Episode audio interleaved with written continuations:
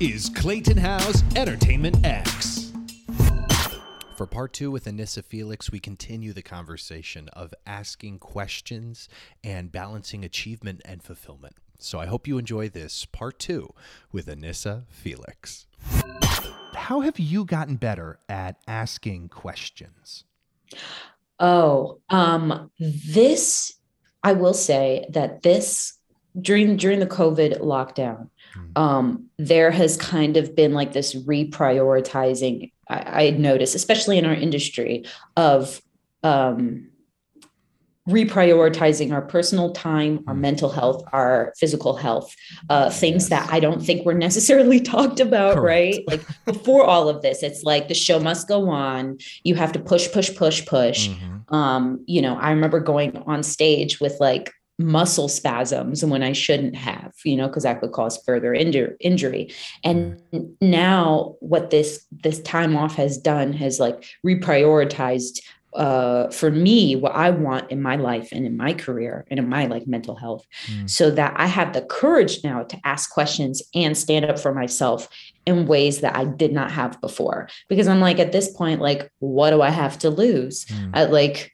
you know like there was a I, there was like a, an occasion where you know the cast was feeling something about a certain um, uh, event and people didn't really feel like they had the the courage or the language or the position to say anything. And i was like you know what i'm just going to say it because we're all kind of feeling it so let me like say it Yeah. and i found a really great way to like word it and i like sat in my power for the first time ever because i'm usually a person that like sits back a little Mm. bit but i asked some questions and i made some requests Mm. and i asked directly for what i wanted and it was well received Mm. so who to funk? like ask for what you want the worst you can have is a no you know Yeah. But asking those kinds of questions and being asking direct questions and requesting things that we need uh, for our mental health emotional health is so important and i didn't realize it until after covid Yeah. It's the permission. It's the permission to say, "Mm, no, this is what I deserve. Yeah. it's not what I want. It's what I deserve. yeah. I love Yeah. that. How how do you how do you balance achievement versus fulfillment um or view it? i i think i've had to redefine what achievement like looks like. Hmm. because um you know i thought when i first started out i said i want to be a working actor. That's it. I just want to be a working actor.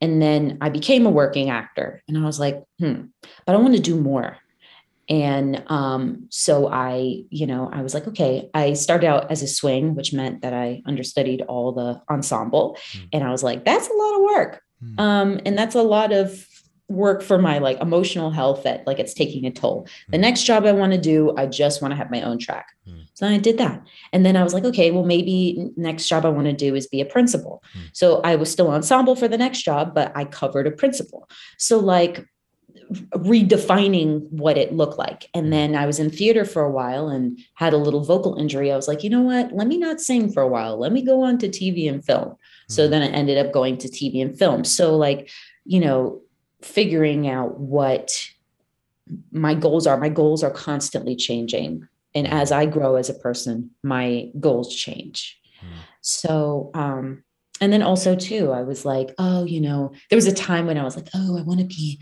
a celebrity. Like I want to be, you know, a big famous actor in all these films. And I'm like, okay, let me reevaluate like what's the reality. the reality, you know. Um, so now success to me looks like, you know, being a series regular or, you know, being guest star recurring for a little bit and then, you know, being a series regular and then possibly being a series lead. Like I didn't even know that those distinctions existed until a few years ago. And I've changed since then, you know? So I think um, an idea of success changes with time. Yeah.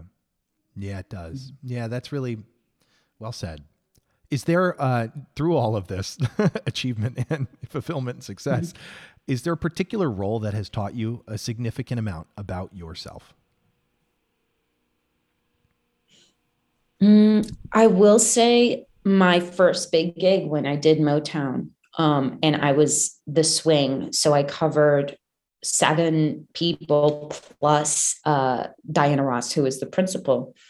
And it taught me that um, when I prepare, when I take care of myself, um, emotionally and physically, when I um, build a wonderful support system, I could literally do anything.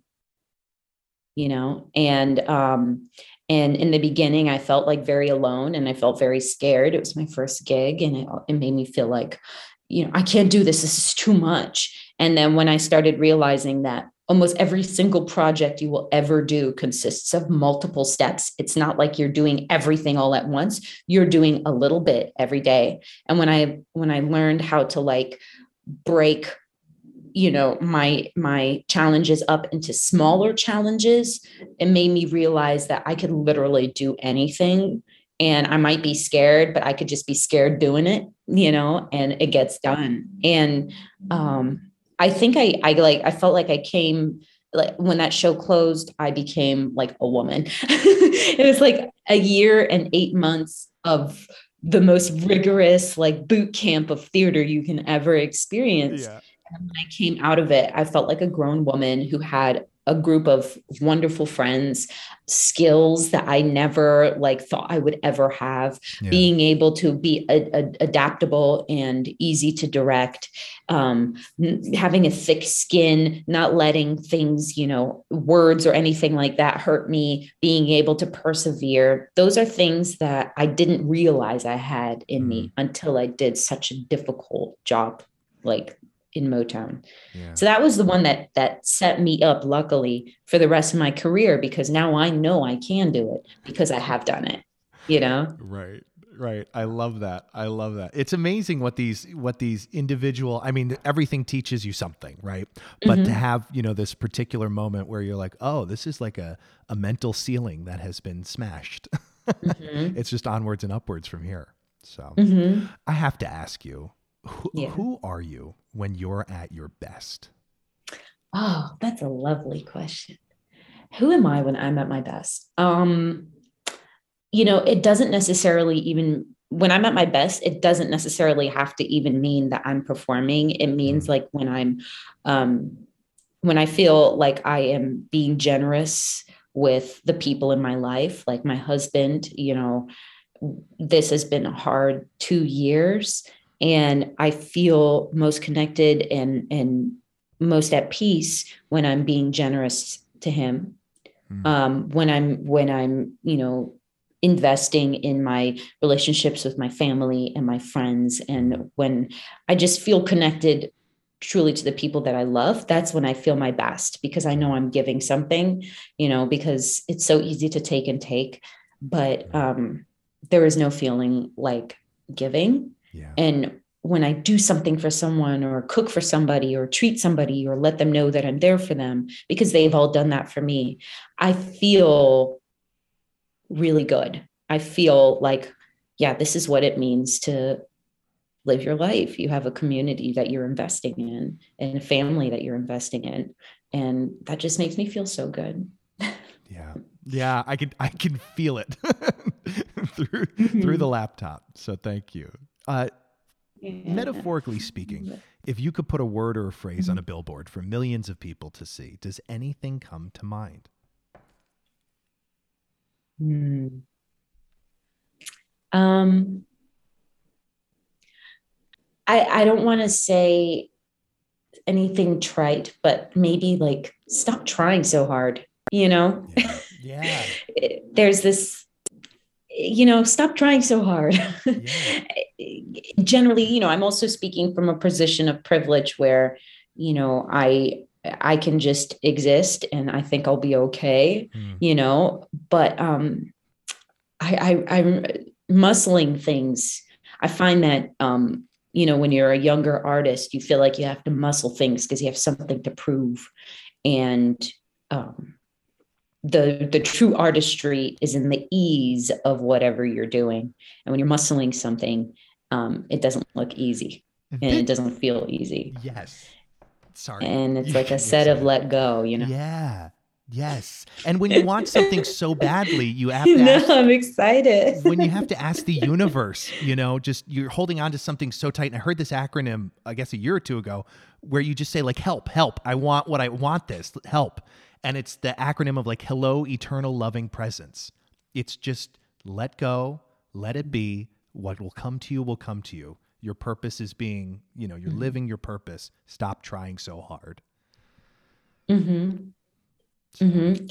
And like, it's such a, that's, it's so counterintuitive because I remember when I first started off, people were like, stop trying so hard or like, stop, you know, you're really forcing it. Mhm. And I was like, yeah, but I have to work hard because if I don't work hard, I'm not going to get what I want. But it's like, yes, you work hard, but then after a certain point, you just have to trust that you've done the work. Mm. And Mhm. that time is the, the biggest factor at that point, Mhm. you know, because um, it, it, it's the same thing like when I'm doing, you know, on camera stuff. You see when you can see on camera when somebody is pushing something or working hard to get to to, to conjure up some kind of emotion. Um, but you don't want to see that as a viewer somebody working hard for that moment. Mm. you want you trust that they've done all the work um, you know at home and they've done all their research and they have embodied it. And so by the time they're ready to film it it's already in their body and they just have to trust it. So we shouldn't not that we shouldn't see your hard work but that's your own personal thing as an artist Mhm. is you do your hard work i don't like people to see my hard work so i do it on my own so that when i get there it looks easy This is this is a master class. I'm just going to go ahead and say it. We are didn't expect it to go here, and I love it. but it's so. I oh mean, that thank is- you thank you i learned from the best Of course, that's a theme I see among top performers. You know, even like especially when I had um when I had Jonathan Groff on the show, I got the distinct impression that he works very hard Oh, yeah. in private, and then when he shows up, he shows up ready to play. It's all. It Mm-hmm. seems like it's all just I'm playing, I'm here, but he's got everything memorized. The work is done. You know, and he can he doesn't have to stress and force it. It's just being, yes like you said. Yeah Oh, goodness, this is um. I and I love him in Mindhunter. Oh my gosh. I fell in love with him. I know, He's so good. I know, and Oh, and you could see that, like I said, you could see the work. I mean, you don't see him working, but you see the work that he has done. Yep. Yep. I just love I love people who show up ready to play, you know, with that work. Um a Sherlock Carol. So much fun. Um opening night I was Oh. there. It was a fantastic. It's clever and it's funny and it's uh, perfect. I mean, it's another perfect holiday offering. I think that can run for as long as we've known a Christmas Carol, which is fun, and Sherlock Holmes. So it's a great combination. um, I, I'm so glad that I got to see you in it. Thank you so much for having this conversation with me. Um, course. Links to all of your things will be in the bio of this conversation. Is there anything else you want to add before we wrap up today? I um I just want to say not just for artists but for everybody um I feel like we are in a time right now where um we have a lot of power. Um artists especially in this industry um people are listening. The people in positions of power are listening um for what feels like the first time ever and I think that we need to use our collective voices, um, whether it be with union, whether it be like voting, um, in in any which way, which whatever um, you know union that you're with, um, to keep holding the people in position uh, accountable um, and and speaking up for what we deserve as workers. So I am we have we have a whole new loud voice and a loud platform that we need to be using um, and don't be scared of any repercussions because the worst that we can have is a no right at this point the, we've been through the ringer the worst we can get is a no so we got to start asking for what we deserve Mhm. Mhm. Just have to turn that heat up. It's Yeah. already a no. You have to ask, and then it could potentially be a yes. I mean, that's the. Mhm. I love that. You know, we can change it to a yes. So, thank you so much for doing this. Thank you so much for having me, Clayton. This was so lovely. I I thank you for having an open, generous heart, and your questions are so beautiful and thought provoking. So thank you. Oh goodness gracious, people of the world, Anissa Felix. You've been listening to Entertainment X, the podcast. You can follow Entertainment X on Instagram at underscore Entertainment X underscore. If you haven't yet, go to Apple Podcasts and subscribe, rate, and review this podcast. Join Clay next week for another curiosity conversation on Entertainment X. Thank you for listening.